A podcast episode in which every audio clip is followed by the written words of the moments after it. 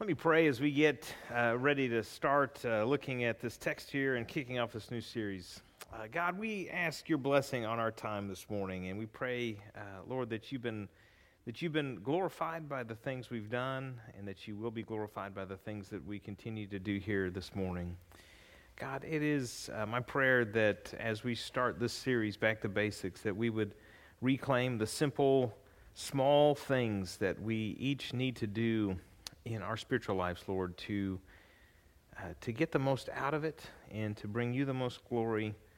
And Lord, these aren't hard things. Uh, they're not complicated things. They're not things that are difficult to understand, Lord, but they're often things that we struggle with putting into practice. And so, Lord, would you help us to grasp the simplicity and the necessity of, of getting back to the basics? And uh, I pray that you would open up our hearts and minds this morning, that your spirit that wrote this text would be here to interpret it for us. Uh, we ask this in your name, Jesus. Amen. Well, so here we are, starting this new series, Back to Basics. And it's really about simplifying our faith, getting back to the important small things that we often neglect. You know, a lot of the important things that are essential for our faith life are things that people don't see. They're things that people don't pay much attention to. And so it's an easy trap to fall into that we spend a lot of time looking the part instead of actually being the person God calls us to be. We spend so much time making sure we look good on the outside that the interior of our hearts and our souls is often neglected. Uh, Eugene Peterson has meant a lot to me in his writing and his life and his ministry. He passed away this week. And, and in a book called Working the Angles, he talks about how our life is a little bit like a triangle. And, and, what he said is that, you know, on the triangle, everybody sees the outside. Everybody sees the, the parts that are uh, on the exterior, and they see these, these lines. And he's talking about ministry and how, you know, you see the preaching and you might, you know, hear the public praying, but you don't see the personal uh, Bible study. You don't see the personal prayer life. You don't see those personal things that are giving us direction. He says what those are are these interior angles. He says that our life is sort of like this triangle in that everything you see on the outside is given, it gets its shape from what happens on the inside. That it's the interior angles, those smaller things, the invisible angle that gives, uh, you know, order and structure to our life. And if you think about it, if a, if a triangle didn't say, you know, have its, uh, you know, angles, what would it be? It'd just be a pile of sticks laying on the ground. It'd just be a pile of lines just laying there. And that's often how our personal lives are. You know, sometimes we spend so much time making sure the exterior looks good that there's no structure or substance to our life. And when something difficult happens, or a challenge comes, or some temptation comes our way, we just fold and we crumble and we fall apart because the interior is not there. And so, this series of getting back to the basics is about trying to make sure that we have these sort of private disciplines taken care of, that we've got that ordered in our life so that way we would be able to have a life of integrity, a life of meaning, a life that, that brings uh, joy to us as we walk in step with God and His Spirit. Now, uh, this morning we're going to be looking at a letter by a guy by the name of Paul. Paul's a uh, early uh, preacher, missionary. Uh, he had spent a lot of his life uh, doing things that looked good on the outside. He was uh, what was called a Pharisee, and so his life looked really good from the exterior. But on the inside, it was sort of broken uh, he found himself fighting against God as he was persecuting the church because he thought that was what was important. And then he has this experience in his life that just changes. It starts from the inside and it, it goes out. And what happens for Paul is he goes from persecuting Christians to being a Christian who is persecuted for, for telling people about Jesus and sharing the story of Christ. Now, he's going to write this letter to the church of Galatia, and the church at Galatia is struggling with this very issue. In Galatia, the people are more concerned with how they look on the outside. They're more concerned with the external than they are with the internal. And Paul's going to say, no, no, no. You've got to get the inside right. You've got to get those interior angles worked out first. Uh, Galatians 6 is the chapter we're going to be in. I, I want to jump around in a few of these verses to kind of look at it thematically. Uh, we'll start here with Galatians chapter 6, verse 7 and following. It says, Don't be deceived. God cannot be mocked. A man reaps what he sows. Whoever sows to please their flesh, from the flesh will reap destruction. Whoever sows to please the Spirit, from the Spirit will reap eternal life. Let us not become weary in doing good, for at the proper time we will reap a harvest if we do not give up. Paul is telling us something very, very basic, very, very simple, and it's this it's what you do in your personal life will grow into your public life. Just real simple, real basic. What you do in your personal life will grow into your public life. He uses the uh, imagery here of sowing and reaping, sort of, uh, you know, agricultural. You know, uh, if we could imagine here sort of two columns. You've got uh, a place where you plant and a place where you harvest. Now, I'm going to ask for a little uh, participation here from you, and, and this isn't rocket science. I just sort of want to say this up front. This is not rocket science. First service got real nervous, got real nervous, but you, you've, you've had a little more coffee, you're a little more awake. I believe in you, okay? I believed in them too. They let me down. Don't let me down, okay? Don't let me down. All right, so what is something you might plant around here? Something you might plant. Corn, perfect. That, that was the first one in the last service, too. Corn. We like corn. All right, so you would plant corn. Now, if you planted corn, what would you harvest? Now, this is where we could all actually answer, right? Because we know, let me just help you. If you plant corn, you will harvest corn. It would make the news if you planted corn and you got tomatoes. That would be really exciting. GMO is going to make all this possible very soon. All right, so if you plant corn, you're going to harvest Oh, you guys got it. All right, so you're going to harvest corn. What is something else you might plant? Squash. All right, we got squash. All right, squash is good for you. All right, so you plant squash, and what are you going to harvest?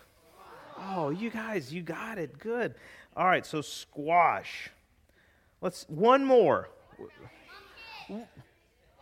Watermelon. We had that in the other service too. All right, watermelon. This is a interesting social experiment. All right, so we have watermelon. We didn't have squash. Thank you, our squash contributor. What are you going to harvest if you plant watermelon? Oh, good. You got this down. Okay, now I understand what you're thinking right now. You're going, he's had all week to work on the sermon. and this is the best he could come up with? Like you plant corn, you get corn? I mean, come on. We get it.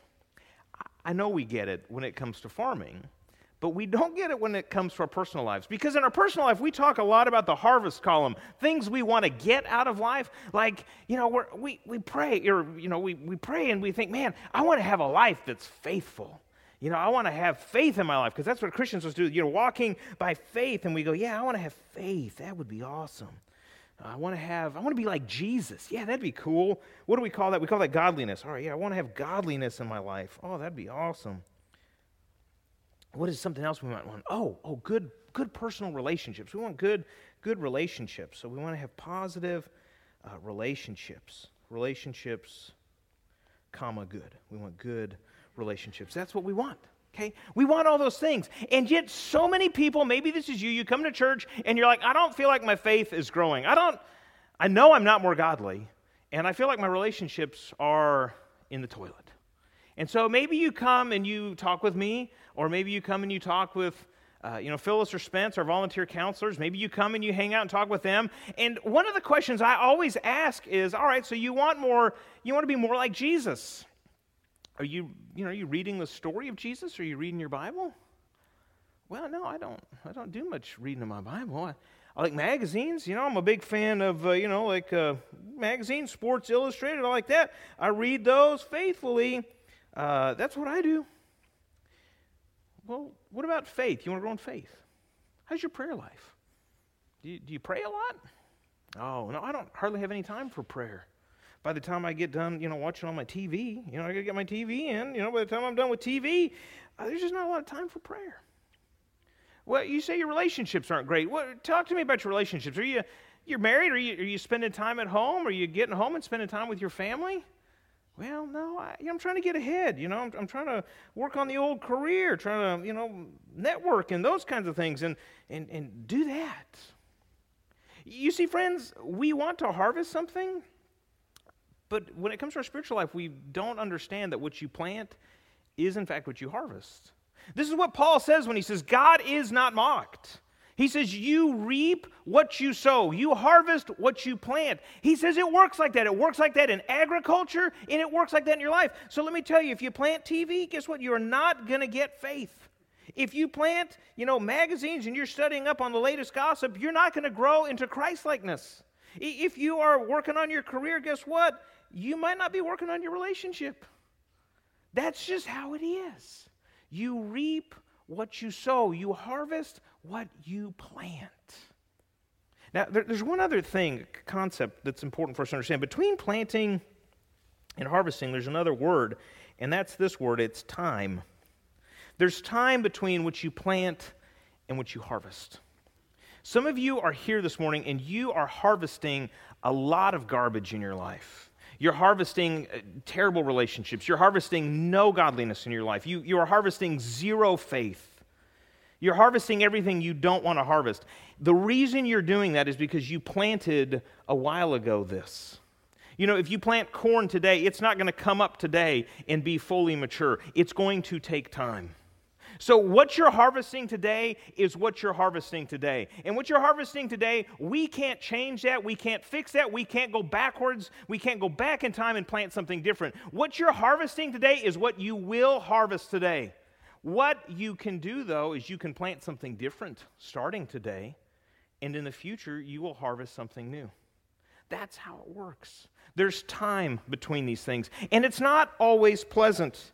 You know, there are businesses in Bowling Green that advertise a happy hour where you can go there for an hour and be happy.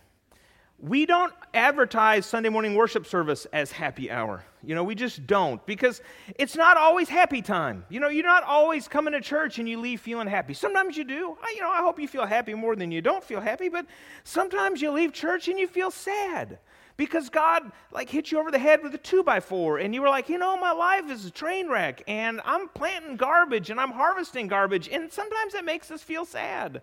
We call that conviction, and you know, you can't leave going, well, that was that was fun because it wasn't, but it was worth it. You know, sometimes reading your Bible is a real bore. I mean, I, yes, I get it. I've read it. And sometimes there's parts in there you're going, I don't really care about you know the cousin of Mephibosheth and all these other I don't I don't even know what does it matter? This guy's got three wives. This is not helping me in my marriage because I'm pretty sure I can't be like you know things aren't working out here. Maybe we could you know get another you know maybe I could have two bad marriages now. It, this is not this is not good.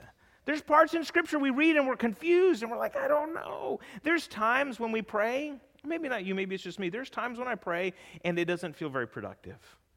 It feels kind of dry that's how it is. But I've walked with Jesus long enough to know that if you stick with it in the planting, eventually you give it some time and you get to harvest. You plant in prayer and you harvest in faith. You plant in studying the life of Jesus and you harvest godliness. You plant with time invested in relationships that matter and you give it some time and you harvest depth in your relationships.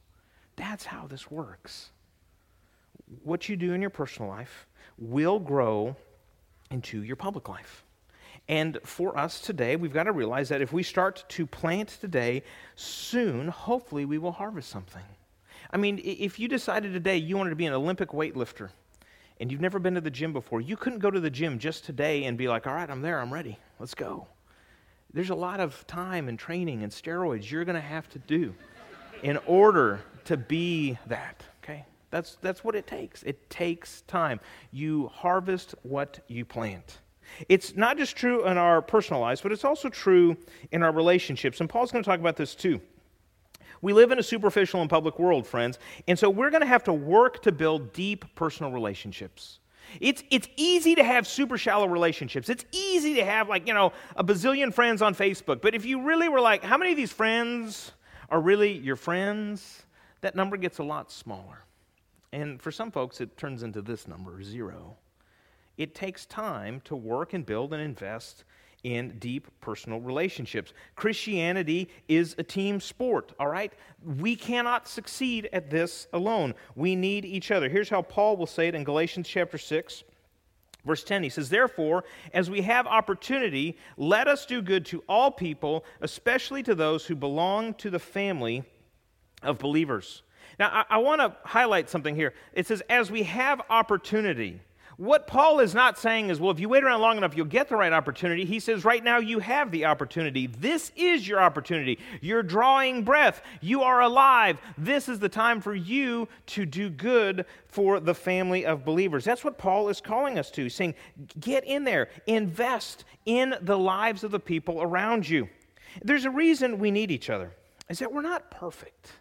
You know, I, have got weaknesses and you've got strengths, and your strengths complement my weaknesses. And, and hopefully, you've got weaknesses and, and I've got strengths that complement yours. And when we put those two things together, it's amazing how God can use us.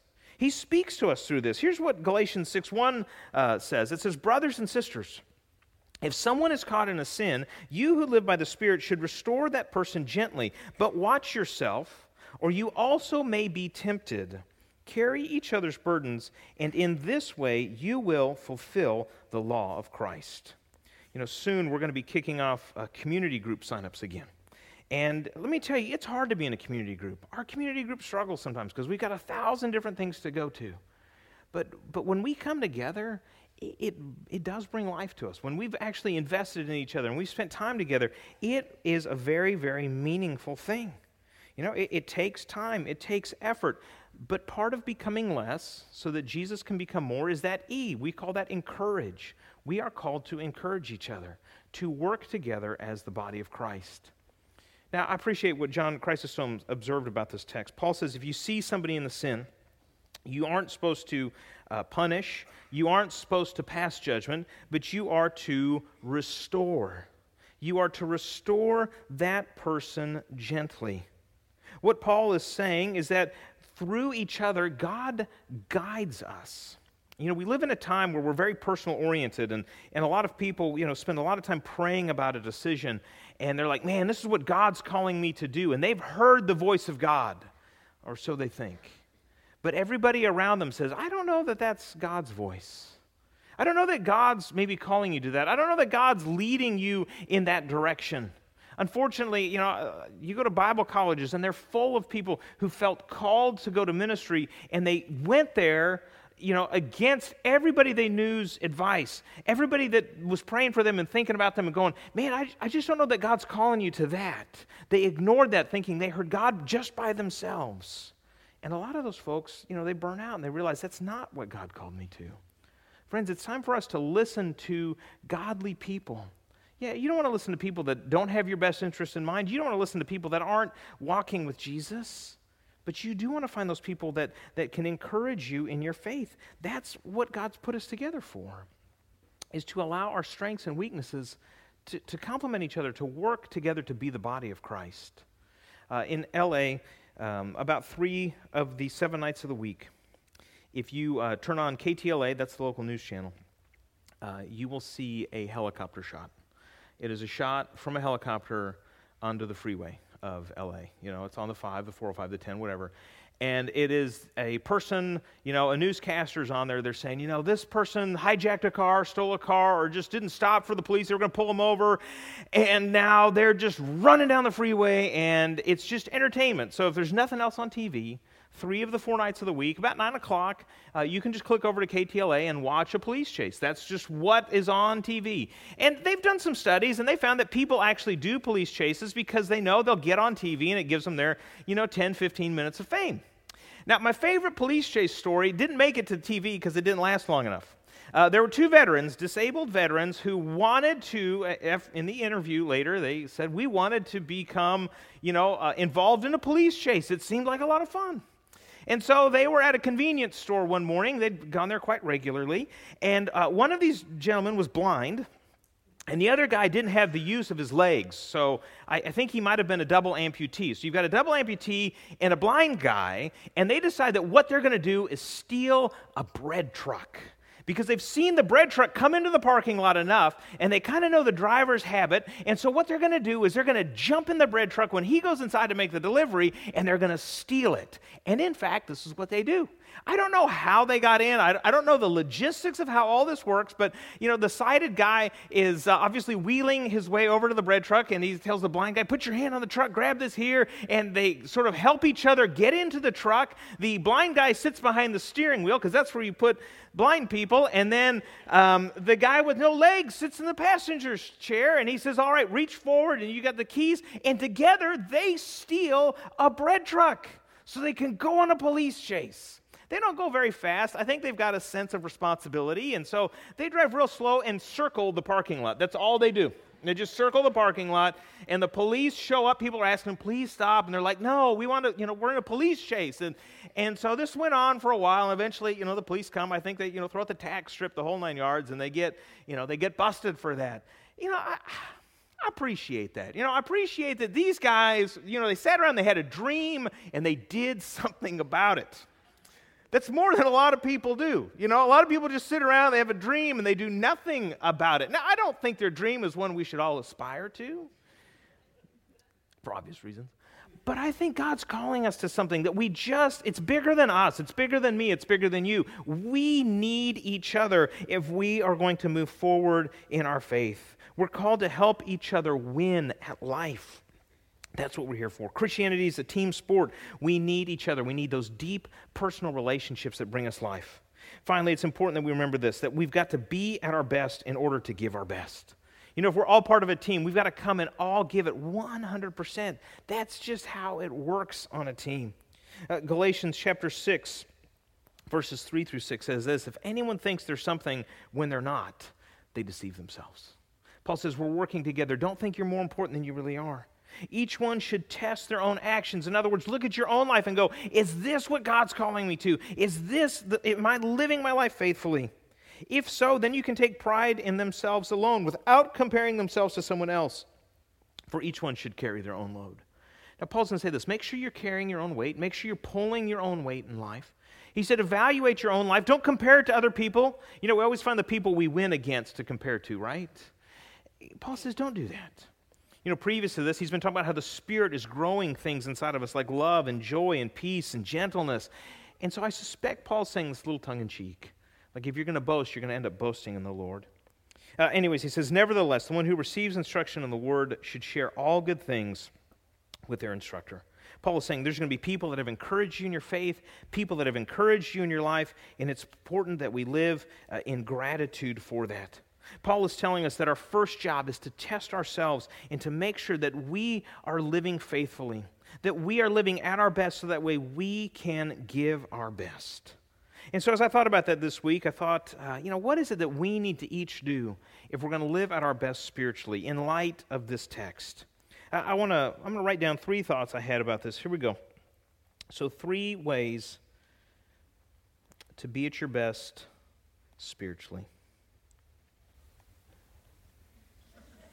It happens, friends. We're trying this out. We're going to see what we think about it. I spelled everything great, and then after first service, people were like, Hope you don't spell anything wrong. And I was like, I wasn't worried about that until now. All right, here we go. Number one is this you need to tell yourself the truth. Tell yourself the truth. You know, this is one of those things that's really hard for us because we like to deceive ourselves. We like to trick ourselves. We like to think that, you know, man, I got it together. And, we deceive ourselves all the time. We say, well, that's not that bad, or that would be really good for us, or, or that's not, you know, that, that would be okay. We, we talk ourselves into these things all the time.